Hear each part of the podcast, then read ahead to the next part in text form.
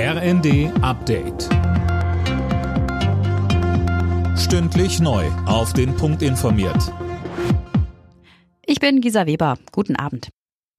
Der Zugverkehr in Deutschland steht mal wieder still. Der Streik der Lokführergewerkschaft GDL hat begonnen.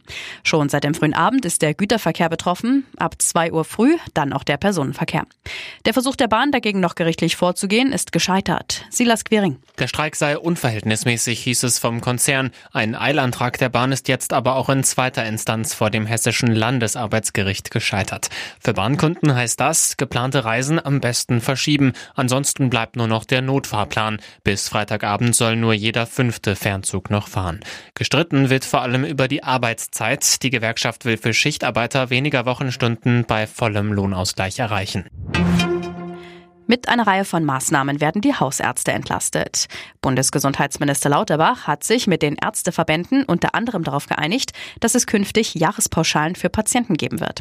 Chronisch Kranke müssen dann nicht mehr jedes Quartal aus formalen Gründen in die Praxis kommen, sondern nur, wenn es medizinisch nötig ist. Lauterbach dazu. Man wird dann nicht einbestellt, zum Beispiel, um ein Rezept einzulösen oder einbestellt werden, damit eine Arbeitsunfähigkeitsbescheinigung kommt, sondern das kann dann alles telefonisch gemacht werden.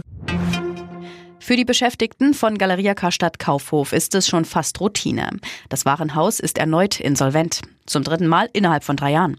Anne Brauer mit mehr. Der Insolvenzantrag wurde jetzt beim Amtsgericht Essen eingereicht. Hintergrund sind vor allem die Finanzprobleme beim österreichischen Mutterkonzern Signa von Investor René Benko. Wie es für die über 15.000 Beschäftigten und die noch verbliebenen 92 Galeria Karstadt Kaufhof Filialen weitergeht, das ist momentan noch offen.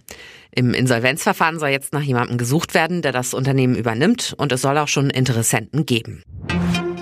Die Rückkehr des Menschen auf den Mond muss noch warten. Die NASA hat die geplante erneute Mondlandung von Astronauten um ein Jahr auf 2026 verschoben. Man brauche mehr Zeit für Sicherheitsvorkehrungen, heißt es zur Begründung. Alle Nachrichten auf rnd.de